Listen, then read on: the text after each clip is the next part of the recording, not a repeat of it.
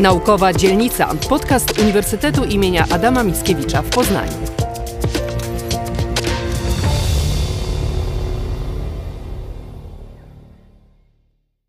Dzień dobry, witam Państwa e, w naukowej dzielnicy. Dzisiaj spotykamy się z doktorem Jakubem Jakubowskim z Zakładu Socjotechniki i Marketingu Politycznego Wydziału Nauk Politycznych i Dziennikarstwa UAM. Panie doktorze, jako były pana student zadam takie może przewrotne pytanie. Czy PR to tak naprawdę dobrze przypudrowane kłamstwo? Zależy kto to robi i zależy dla kogo to robi. PR się zmienia w ostatnich latach. Przede wszystkim dlatego, że zmieniają się ci, którzy są tegoż PR-u albo jakichś działań też marketingowych odbiorcami. Konsumenci są coraz mądrzejsi. Ludzie, którzy obserwują media, są z nimi coraz, coraz, lepiej, coraz lepiej obeznani i coraz trudniej sprzedać im przypudrowane kłamstwo. E, ludzie weryfikują opinie na temat jakichś konkretnych produktów. Tak? Wiedzą już, gdzie ich szukać. Mają do tego mnóstwo narzędzi są w tym, mówiąc e, językiem potocznym, nieźle, nieźle oblatani. Więc nie tak łatwo jest ich e, oszukać. I też firmy, różnego rodzaju podmioty, które się komunikują w przestrzeni publicznej, oni o tym wiedzą zasadniczo. To znaczy, może jest to przesadne uproszczenie jak na rozmowę na, na uniwersytecie. Natomiast e, PR jest pewnie dobry albo zły, po prostu. E, albo wiesz, czym to się je i, e, i prowadzisz politykę informacyjną firmy, organizacji, jakiegokolwiek podmiotu w taki sposób, że masz pewne zasady, którymi się kierujesz, ogólno przyjęte zasady PR-owe, ale także związane z naszym codziennym życiem. Nie kłam. To jest dosyć prosta zasada, która obowiązuje, wydawałoby się, nas wszystkich. E, poparta wieloma nie tylko uniwersyteckimi, ale też życiowymi mądrościami. Kłamstwo na krótkie nogi, zawsze, y, zawsze oliwa wypływa na wierzch. E, więc y, myślę, że ten świat się trochę, trochę zmienia wraz z jakimiś nowymi startupami, które, które powstają, młodymi ludźmi, którzy wchodzą na ten, na ten rynek z trochę innym też y, doświadczeniem takim kulturowym i historycznym.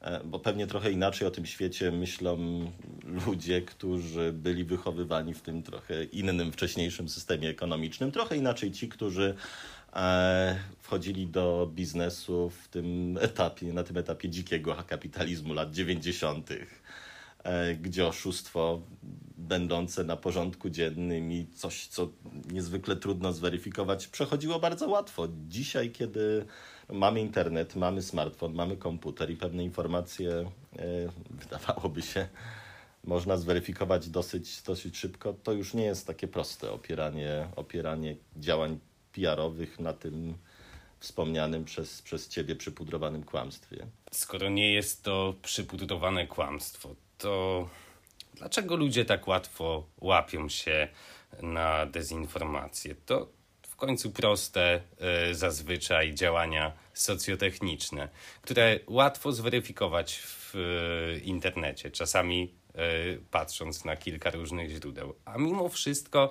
wiele osób E, wierzy w to, że szczepionki nie działają, e, wierzy w to, że ktoś będzie chciał nas sterować, wierzy w to, że w końcu e, Ziemią steruje rząd światowy. Może nie jest tak łatwo wyjść z pewnego zaklętego, zapętlonego kręgu kłamstwa. Przepraszam za porównanie, ale coraz częściej jestem pod tym względem dosyć, nazwijmy to, radykalny fake news i cała, cała, całe takie środowisko medialne, które nam się w obecnych czasach wytworzyło, oparte o media społecznościowe, bardzo szybką informację, e, real time, nie? Wszystko musi się dziać tu, tu i teraz. Jest trochę jak e, patologiczna rodzina, która mieszka z alkoholikiem. Bardzo często problem polega na tym, że nikomu nie zależy, żeby z tego problemu wyjść. Czasami tak jest łatwiej, prawda? E, nie dopatrzyć, gdzieś tam odwrócić wzrok, a może jednak nalać kieliszek, jak przyjdzie rodzina, żeby nie było wstydu. System medialny zaczyna trochę, trochę przypominać taką patologiczną, patologiczną rodzinę, gdzie wszyscy odwracamy wzrok, bo nikomu tak naprawdę nie zależy na tym, żeby się tego problemu pozbyć. Nie zależy mediom, bo media po prostu bardzo często odnoszą z tego względu wymierne zyski. Zyski polegające na przełożeniu klikalności na pieniądze.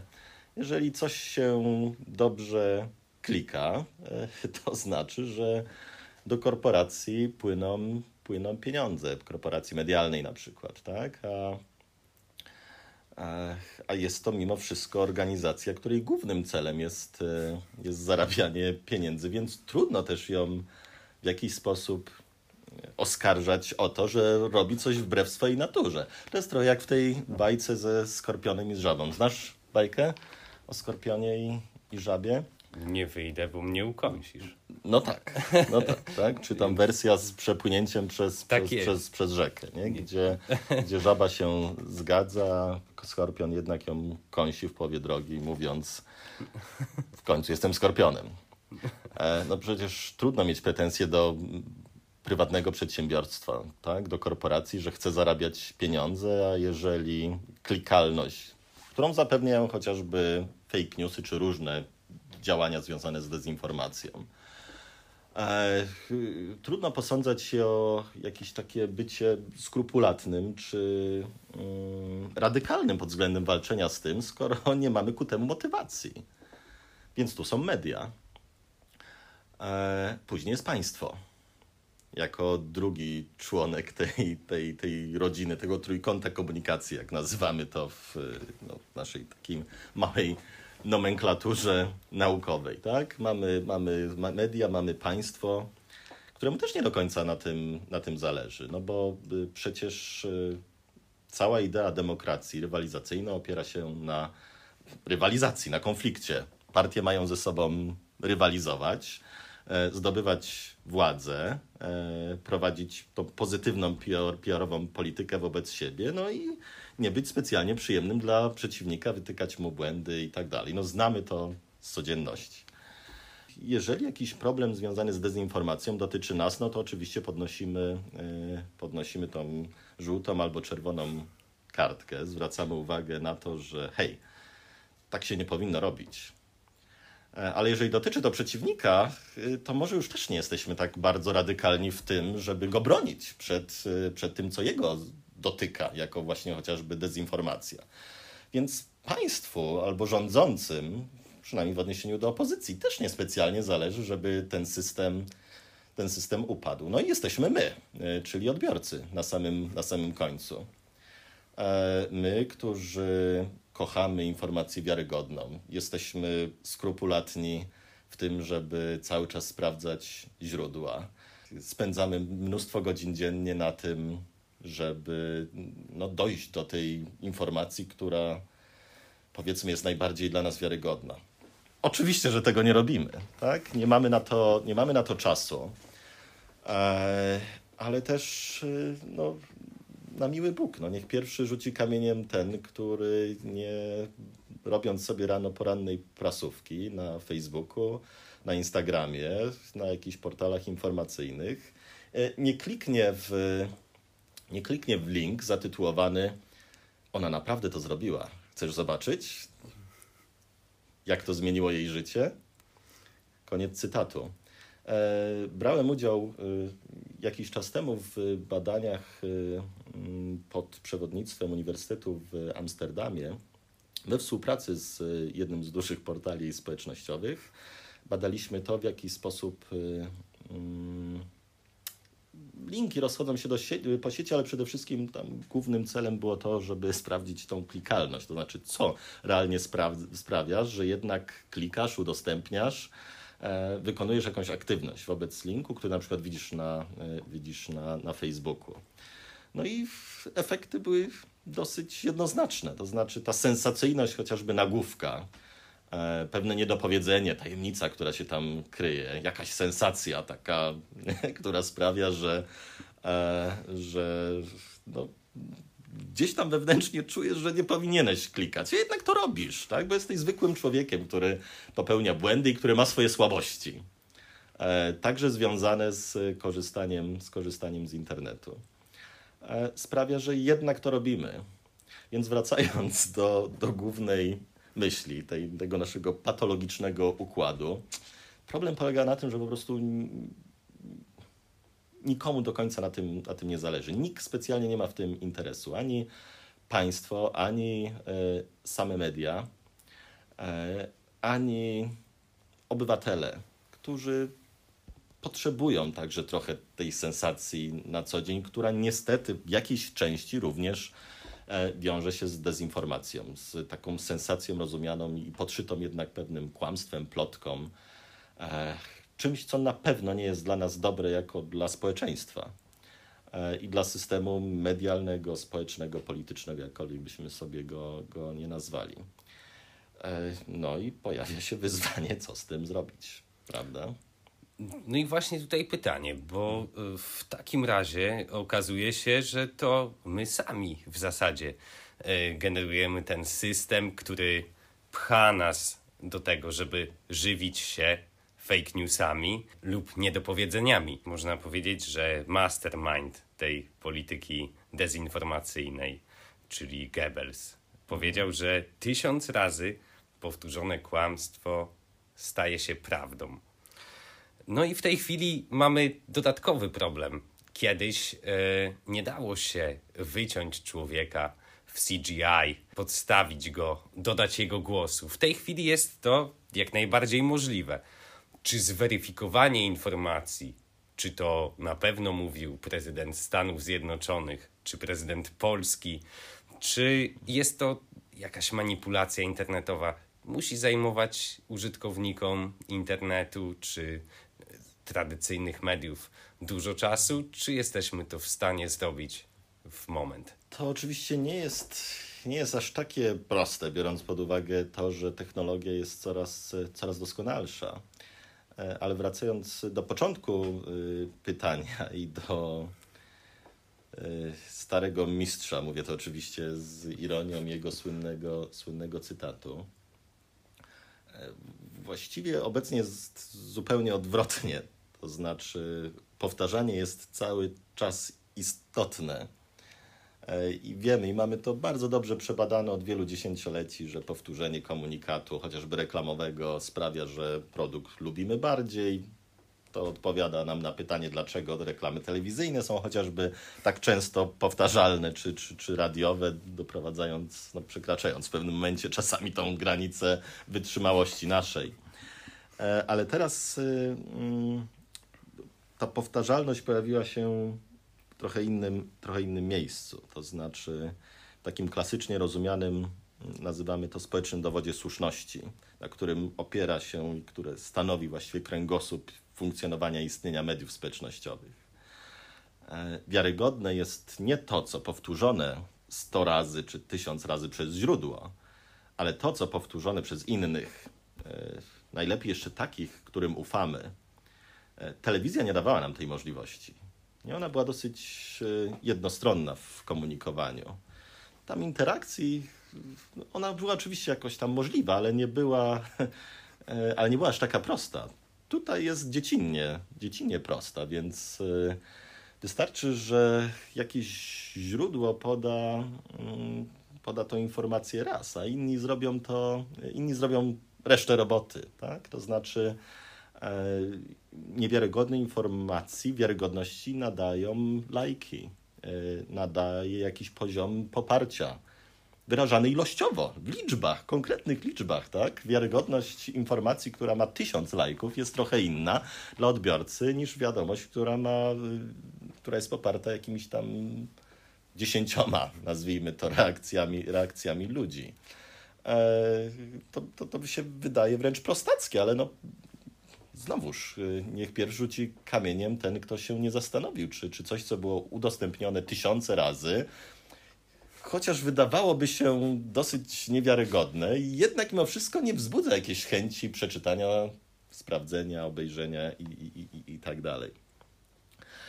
E, a, a, a, idąc do jakiejś takiej dobrej rady dotyczącej tego, jak sobie z tym, z tym radzić, jak to zweryfikować, nie ma oczywiście pewnego mechanizmu, który, który by na to pozwolił. Ten mechanizm musiałby mieć wysoki poziom zaufania społecznego. No bo można tak naprawdę sprowadzić to wszystko do pytania, co w ogóle jest prawdą. I kto decyduje o tym, czy coś prawdą jest, czy, czy nie. Oczywiście matematyka, tautologia, czy jeden jest większy od zera, tutaj sprawa jest, jest, jest prosta. Ale jeżeli mamy internet pełen opinii zmieszanych z faktami, filmów zrobionych z ukrycia albo z zdjęć z nałożonymi filtrami, które oddają rzeczywistość, są prawdą czy nie są prawdą. To, to, że zmieniliśmy trochę kolory, sprawia, że skrzywiliśmy rzeczywistość na tyle, że możemy już powiedzieć, że jest nieprawdziwa? Czy to tylko upudrowana rzeczywistość? To, to, to stwierdzenie chyba już dzisiaj, już dzisiaj padło. Więc yy, to nie jest takie proste. Musielibyśmy wypracować jakiś mechanizm, co do którego mielibyśmy po prostu wszyscy zaufanie. Państwo może ma o tym decydować. Może powinna powstać jakaś e, instytucja państwowa, zresztą ostatnio chyba minister sprawiedliwości, a wcześniej doradca prezydenta w Polsce mieli różne pomysły na temat różnego rodzaju mechanizmów, instytucji, które mogłyby filtrować informacje internetowe i określać dosyć jasno, co jest prawdziwe, co jest nieprawdziwe. Czy to by się udało? Ja, ja nie jestem pewien, biorąc pod uwagę to, że połowa tego narodu najprawdopodobniej stwierdziłaby, że to, że to super pomysł, natomiast druga po, połowa narodu uznałaby, że, że nie ma to najmniejszego sensu, bo nie ma krzty zaufania do tego, kto jest autorem takiego rozwiązania. Więc może powinny robić to same y, korporacje, same media społecznościowe. Facebook wprowadza takie mechanizmy. No nie jest to optymistyczna wizja, bo tak naprawdę oprócz tego, że korzystamy z mediów, to tak naprawdę musimy uprawiać fact-checking i sprawdzać, czy to, co przeczytaliśmy, jest tak naprawdę prawdziwe, czy mhm. może jest to przedstawiona opinia czyjaś o tym wydarzeniu. Ale kończąc już yy, tę rozmowę, chciałbym zapytać o coś innego. Mamy za sobą rok epidemii.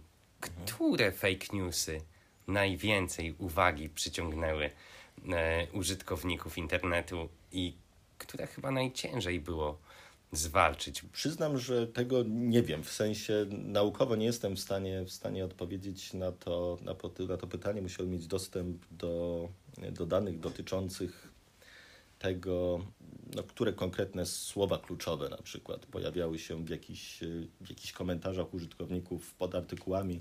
Z kolegą Filipem e, e, Białym e, z Bydgoszczy robiliśmy takie, takie badania dotyczące właśnie komentarzy w portalach informacyjnych.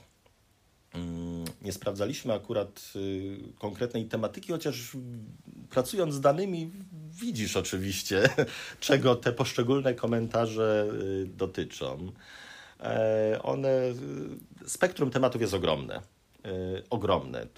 Są serwisy, które naliczyły się już grubo ponad 100, między 100 a 200 różnych teorii spiskowych dotyczących, dotyczących koronawirusa.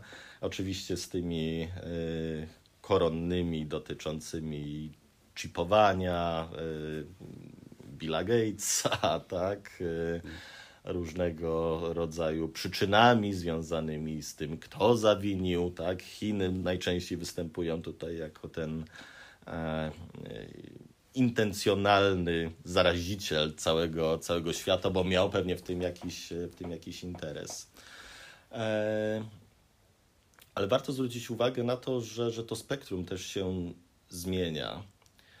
E, minął grubo ponad rok od sytuacji, w której się znaleźliśmy. Już pewnie nie pamiętamy wręcz tego, co było na samym początku, kiedy siedzieliśmy naprawdę realnie zamknięci w domach. Mieliśmy dużo czasu wobec tego na, na przeglądanie tych różnych ciekawych informacji na temat tego, co tego koronawirusa leczy, czy taki sok, czy może jednak promienie słoneczne, tak, no bo przyszło ciepło, to trochę mniej było tych zakażeń, więc pewnie słońce ma tutaj duże, e, duże znaczenie e, i tak dalej, więc polecam wejście w jakieś archiwa internetowe i przejrzenie e, różnego rodzaju artykułów z marca, z kwietnia, to był zupełnie jednak inny świat niż, niż dzisiaj, kiedy już pewne rzeczy zostały zweryfikowane, obśmiane e, i wiemy, wiemy już, już sporo, sporo więcej.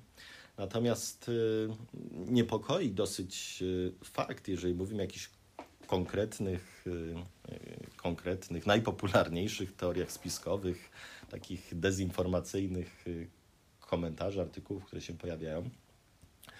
Dosyć niepokoi fakt, że mm, jest gdzieś jeszcze jakiś trzeci, przepraszam, czwarty niezidentyfikowany podmiot, który niestety robi to intencjonalnie. To znaczy, mm, zdiagnozowaliśmy z, mm, z kolegą, o którym, o którym wspominałem w badaniu, no, w którego trakcie jesteśmy, E, mnóstwo, czasami setki powtarzających się tych samych komentarzy pod artykułami w portalach informacyjnych, e, często zawierającymi właśnie te elementy dezinformacji i, i teorie spiskowe na temat koronawirusa, co sugeruje dosyć jednoznacznie, że jest to robota masowa, to znaczy ktoś to robi najprawdopodobniej na, na zlecenie. E, żeby, no trudno powiedzieć co, żeby siać zamęt, żeby wprowadzać społeczny, społeczny niepokój.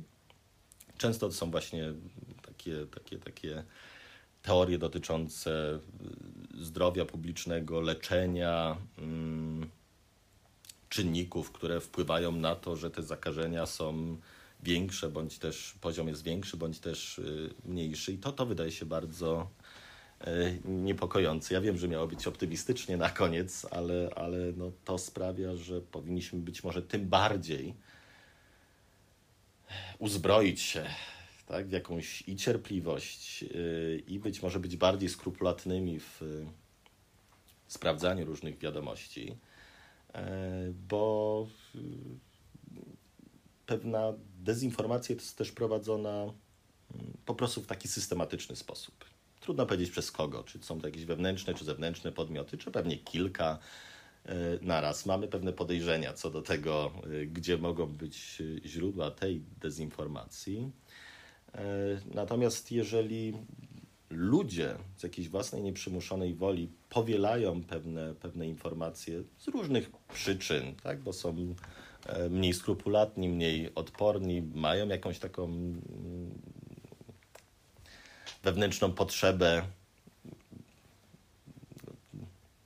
weryfikowania, sprawdzania, y, powielania pewnych teorii, które nie są nie do końca sprawdzone, no to być może jeszcze jakąś edukacją jesteśmy w stanie nad tym zapanować. Natomiast jeżeli ktoś to, to robi celowo, e, to już zaczyna się robić niebezpiecznie.